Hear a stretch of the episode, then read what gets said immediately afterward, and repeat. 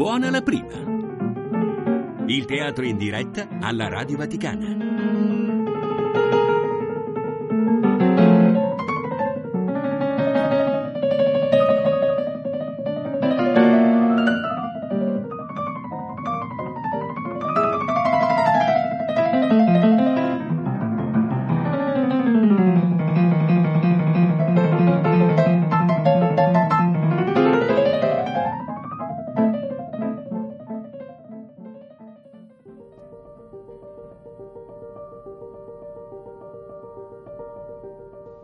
Di Herman Hesse, tratto dal libro Sull'amore, Raffaella Castelli interpreta alcuni inserti.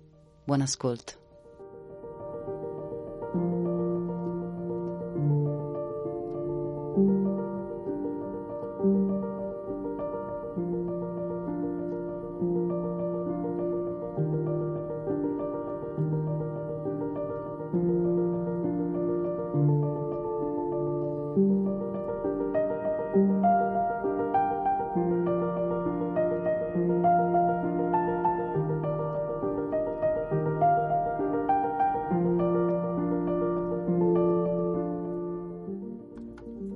Fu un inverno lungo e rigido e il nostro bel fiume della Foresta Nera rimase coperto dal ghiaccio per molte settimane.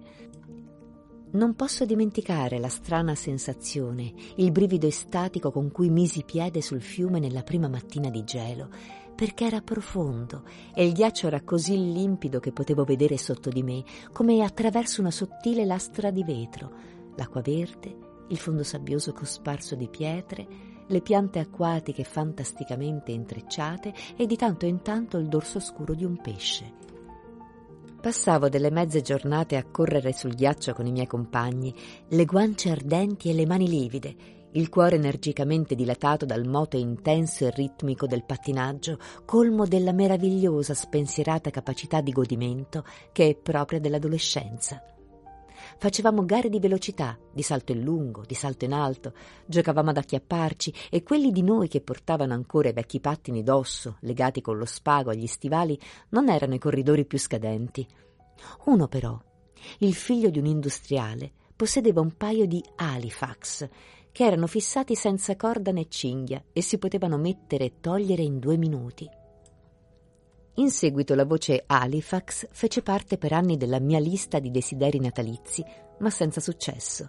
E quando dodici anni dopo volli finalmente comprarmi dei pattini davvero buoni e di pregio e nel negozio chiesi degli Halifax, con grande dolore vidi morire un ideale e un pezzo di fede infantile, perché il commesso mi assicurò sorridendo che l'Halifax era un sistema antiquato e da un bel pezzo aveva perduto il primo posto. A me piaceva pattinare da solo, spesso fino al calar della notte. Filavo a tutta velocità, imparavo a fermarmi e a svoltare in piena corsa in qualsiasi punto, descrivevo dei begli archi bilanciandomi col godimento di un aviatore. Molti dei miei compagni usavano le ore di pattinaggio per star dietro alle ragazze e far loro la corte. Per me le ragazze non esistevano mentre gli altri facevano loro da cavalieri, ronzavano loro intorno bramosi e timidi o le conducevano in coppia con audace disinvoltura, io mi godevo da solo il libero piacere dello scivolamento. Per i conduttori di signorine non avevo che compassione o scherno. Dalle confessioni di certi amici credevo infatti di sapere che i loro piaceri galanti erano quantomeno problematici. Se non che Verso la fine dell'inverno, un giorno mi venne all'orecchio una grande novità corsa per tutta la scuola. Il bifolco del nord aveva ripetutamente baciato la Emma Meyer mentre si toglievano i pattini. La notizia mi fece improvvisamente salire il sangue alla testa. Baciata! Ecco una cosa ben diversa dalle insulse conversazioni e dalle impacciate strette di mano che venivano altrimenti celebrate quali estasi supreme del condurre le signorine. Baciata! Ecco una parola di un mondo estraneo, sigillato, timidamente presagito, una parola che aveva qualcosa di misterioso, di poetico, di indicibile e apparteneva a quel territorio oscuro e dolce, pauroso e seducente che tutti noi, pur evitando di parlarne, conoscevamo per intuizione e che ci era parzialmente svelato dalle leggendarie avventure amorose di qualche Don Giovanni espulso dalla scuola. Il bifolco del nord era uno scolaro quattordicenne di Amburgo, chissà come capitato tra noi, per il quale avevo grande rispetto. La sua fama, che fioriva lontano dalla scuola, spesso mi toglieva il sonno. Ed Emma Meyer era incontestabilmente la scolara più carina, bionda, agile, fiera e della mia stessa età. Da quel giorno progetti e ansie si agitarono nella mia mente. Il desiderio di baciare una ragazza superava infatti ogni mio precedente ideale, sia come fatto in sé, sia perché era senza dubbio vietato e punito dalle leggi scolastiche. Rapidamente compresi che l'unica buona occasione era il solenne servizio d'amore sulla pista di pattinaggio. Per prima cosa, dunque, cercai per quanto potevo di rendere più presentabile il mio aspetto Dedicai tempo e cure alla pettinatura, sorvegliai puntigliosamente la pulizia dei miei abiti, abbassai graziosamente sulla fronte il berretto di pelliccia e con molte preghiere ottenni da mia sorella un foulard di seta rosa. Nello stesso tempo cominciai a salutare cortesemente, quando mi trovavo sul ghiaccio, le ragazze eventualmente idonee e credetti di vedere che questo insolito omaggio veniva accolto con stupore, ma non senza compiacimento. Molto più difficile mi riuscì il primo approccio, perché in vita mia non avevo mai invitato una ragazza. Cercai di osservare il comportamento dei miei amici durante questa seria cerimonia. Alcuni facevano solo un inchino e tendevano la mano, altri balbettavano qualcosa di incomprensibile, ma i più si servivano dell'elegante frase Posso avere l'onore? Questa formula mi impressionò e mi allenai a pronunciarla a casa nella mia stanza, inchinandomi davanti alla stufa e recitando le solenni parole. Era arrivato il giorno del difficile primo passo. Già ieri avevo avuto idee di corteggiamento, ma ero tornato vigliaccamente a casa senza aver osato nulla. Oggi mi ero ripromesso di fare a qualunque costo ciò che in uguale misura temevo e bramavo. Andai alla pista col batticuore angosciato come un delinquente, e credo che le mie mani tremassero mentre mettevo i pattini. E poi mi tuffai nella folla, prendendo velocità con un'ampia curva e sforzandomi di conservare sul viso un resto dell'usuale sicurezza e disinvoltura. Per due volte percorsi a tutta velocità l'intera lunga pista. L'aria frizzante e il moto intenso mi fecero bene. All'improvviso, proprio sotto il ponte, Andai a sbattere con estrema violenza contro qualcuno e mi scostai barcollando, costernato. Ma sul ghiaccio era seduta la bella Emma, palesemente ingoiando il dolore e guardandomi piena di rimprovero. Davanti al mio sguardo il mondo girava come una trottola. Aiutatemi, su, disse alle sue amiche. Allora, scarlatto in viso, mi tolsi il berretto, mi inginocchiai accanto a lei e l'aiutai a sollevarsi. Ora ci stavamo di fronte spaventati e smarriti, e nessuno diceva una parola. La pelliccia, il viso e i capelli della bella ragazza mi stordivano con la loro estranea vicinanza. Cercai senza successo di escogitare una scusa, continuando a tenere in pugno il berretto, e all'improvviso, mentre i miei occhi erano come velati, feci meccanicamente un profondo inchino e balbettai Posso avere l'onore? Lei non rispose ma prese le mie mani con le sue dita sottili, di cui sentii il calore attraverso il guanto, e partì con me.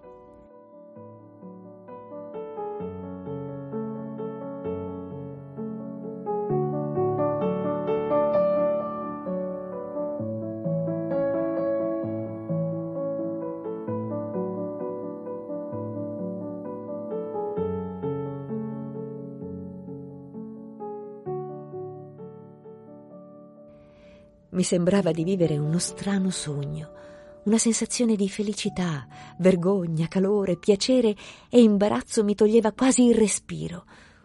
Pattinammo insieme per circa un quarto d'ora.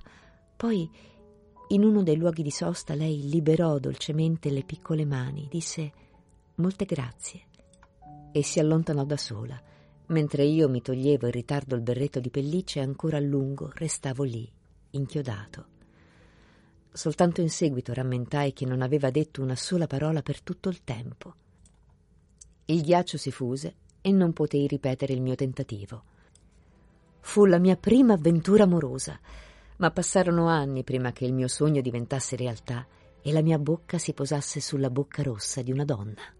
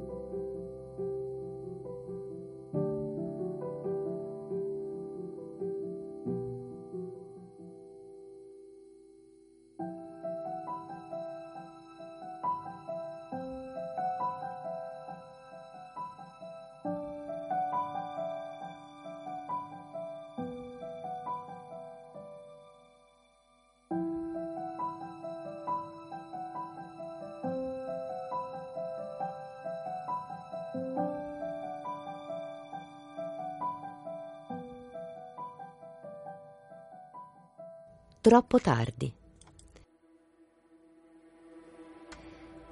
Venni con ansia timida, sommesso, scongiurandoti, ma del mio ingenuo fuoco ridesti e del mio amore facesti solo un gioco. Sazia di giochi, esausta, mentre cupi mi guardano con ansia gli occhi tuoi, quell'amore che un giorno ti offrivo, ora lo vuoi. Ahimè, da tempo è cenere mai più potrà rivivere. Era tuo, bello sai. Non conosce più nomi, vuole essere solo, ormai.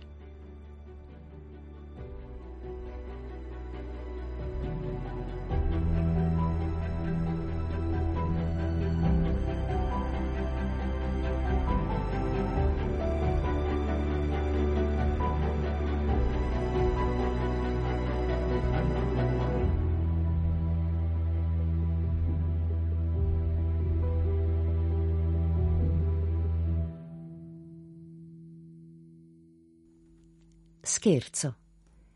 Le mie canzoni stanno alla tua porta timide e bussano e si inchinano. Mi apri. Le mie canzoni hanno suono di seta, simili al fruscio del tuo abito nell'atrio. Le mie canzoni danno quel profumo medesimo che dà il giacinto amabile nel patio. Le mie canzoni hanno vesti sanguigne, simili al tuo abito serico che arde. Le mie canzoni sanno somigliare a te, splendida sulla porta si inchinano. Mi apri.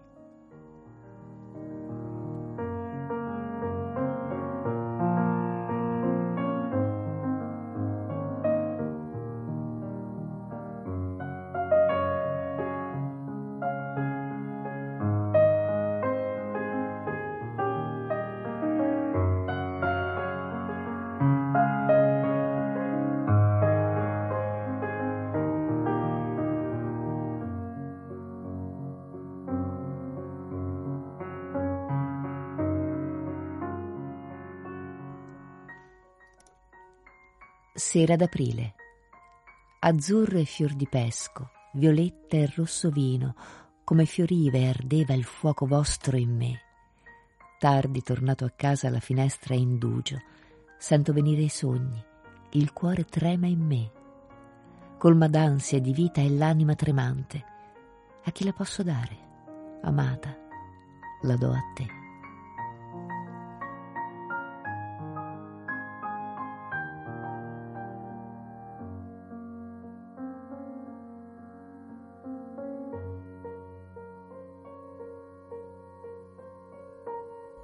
Canto d'amore.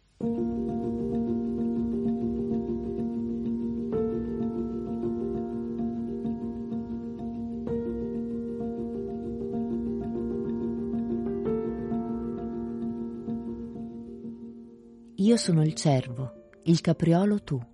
Tu sei l'uccello e l'albero son io. Il sole tu e io la neve. Tu il giorno sei, il sogno io. Di notte dalla mia bocca dormiente vola un uccello d'oro fino a te, chiara la voce, l'ali variopinte, ti canta questo canto che dice dell'amore, questo canto che dice di me.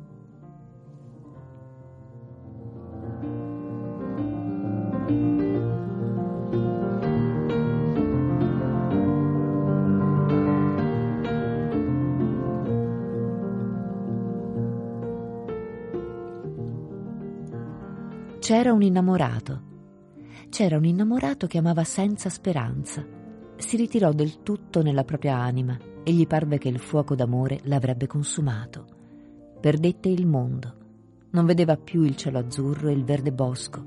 Il torrente per lui non frusciava, l'arpa per lui non suonava, tutto era sprofondato e lui era caduto in miseria. Ma il suo amore cresceva. E lui avrebbe preferito morire e rovinarsi piuttosto che rinunciare al possesso della bella donna che amava. Sentì allora che il suo amore aveva bruciato in lui ogni altra cosa e l'amore divenne potente e tirò e tirò e la bella donna dovette obbedire. Venne e lui era lì a braccia aperte per attirarla a sé. Ma quando gli fu davanti si era del tutto trasformata e con un brivido egli sentì e vide che aveva attirato a sé tutto il mondo perduto. Era davanti a lui e gli si arrendeva. Cielo e bosco e torrente, tutto gli veniva incontro in nuovi colori, fresco e splendido, gli apparteneva, parlava il suo linguaggio, e invece di conquistare soltanto una donna, egli aveva tra le braccia il mondo intero, e ogni stella del cielo ardeva in lui e scintillava voluttà nella sua anima. Aveva amato, e amando aveva trovato se stesso. Mai più amano per perdersi.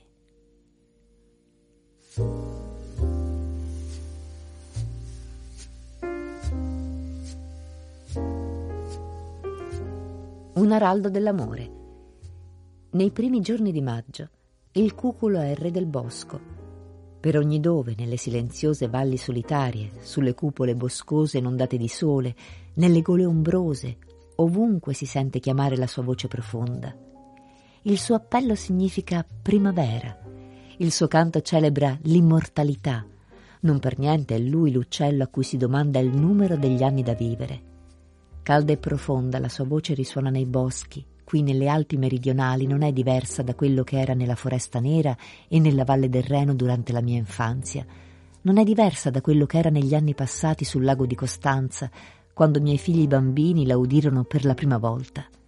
È rimasta la medesima, come il sole, come il bosco, come il verde delle foglie novelle, come il bianco e il viola delle fuggenti nuvole di maggio. Anno dopo anno il cuculo chiama e nessuno sa se sia ancora quello dell'anno prima e che cosa ne sia stato dei cuculi che udimmo un tempo da bambini, da fanciulli, da adolescenti. Questa dolce voce profonda suonava un tempo come promesse e futuro, come appello d'amore, come grido d'assalto e come presagio di felicità. E adesso suona come passato, e per il cuculo non fa differenza se siamo noi quelli a cui lancia il suo monito o se sono già i nostri figli e nipoti, se il suo grido ci desta nella culla o canta sopra le nostre tombe. Lo si vede di rado, il timido fratello. Già per questo lo amo. Non si mostra facilmente, vuole stare da solo. Per la maggior parte degli uomini il cuculo non è altro che questa bella, profonda, allettante voce nel verde, Molti l'hanno udito mille volte e non l'hanno mai visto. Ieri ho domandato a tutta una schiera di scolaretti all'incirca dodicenni se avessero mai visto il cucù e soltanto uno ha detto di sì. Io invece l'ho visto spesso, il timido fratello, il mio lieto cugino del bosco che rimane invisibile ai più e di cui si raccontano storie così deliziose, fresche al di sopra delle patrie. Invisibile com'è, domina per due mesi tutto il bosco ne è il re. Canoro e provocatorio araldo dell'amore, non tiene in gran conto il matrimonio, la casa e la cura dei figli. Continua a chiamare, fratello cucù. Tu sei uno dei miei animali preferiti. Io del resto mi trovo bene con tutti gli animali, quantunque personalmente appartenga alla categoria dei predatori. Me la cavo bene con tutti, ne conosco molti, mi diverto con molti, anche di quelli timidi e poco noti e in questi giorni sono riuscito ancora una volta a vedere il cuculo. E non uno solo, ma una coppia, lui e lei. Li ho visti dal fondo di una gola in cui coglievo fiori di maggio e per un bel pezzo sono rimasto immobile, come un albero secco, e loro non mi hanno notato. Si davano giocosamente la caccia avanti e indietro fra le alte cime degli alberi, Nel bosco di castagni ci sono anche degli alti frassini. Il loro volo lieto e agile descriveva ghirlande giubilanti tesi in tutta la loro lunghezza i grandi uccelli scuri guizzavano di albero in albero con svolte sempre sorprendenti, improvvise, selvagge, improvvisamente verticali verso terra, improvvisamente verso l'alto come razzi e ad ogni istante si posavano per meno di un secondo ed emettevano il loro strido acre ed eccitato. Non è che abbia potuto vedere il cuculo in ogni anno della mia vita, a conti fatti forse una dozzina di volte, e adesso non potrò più incontrarlo tanto spesso. Le gambe non mi funzionano più tanto bene. Presto il timido fratello Cucù canterà soltanto per i miei figli e i miei nipoti. Ascoltatelo bene, nipoti. Sa molte cose. Imparate da lui. Imparate da lui l'audace volo primaverile tremante di gioia, l'allettante richiamo intenso e caldo, la dissipata vita vagabonda, il disprezzo del Filisteo.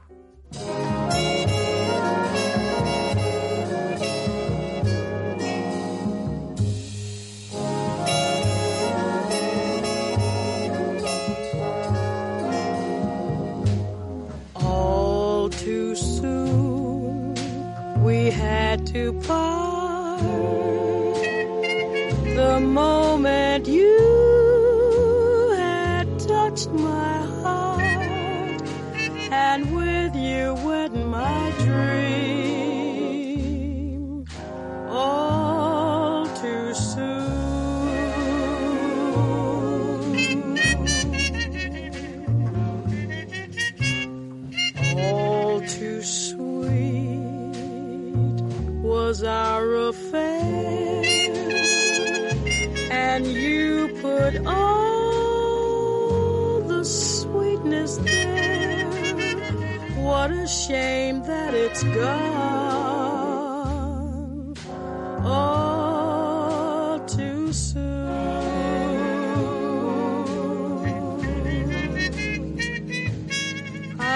to the stray.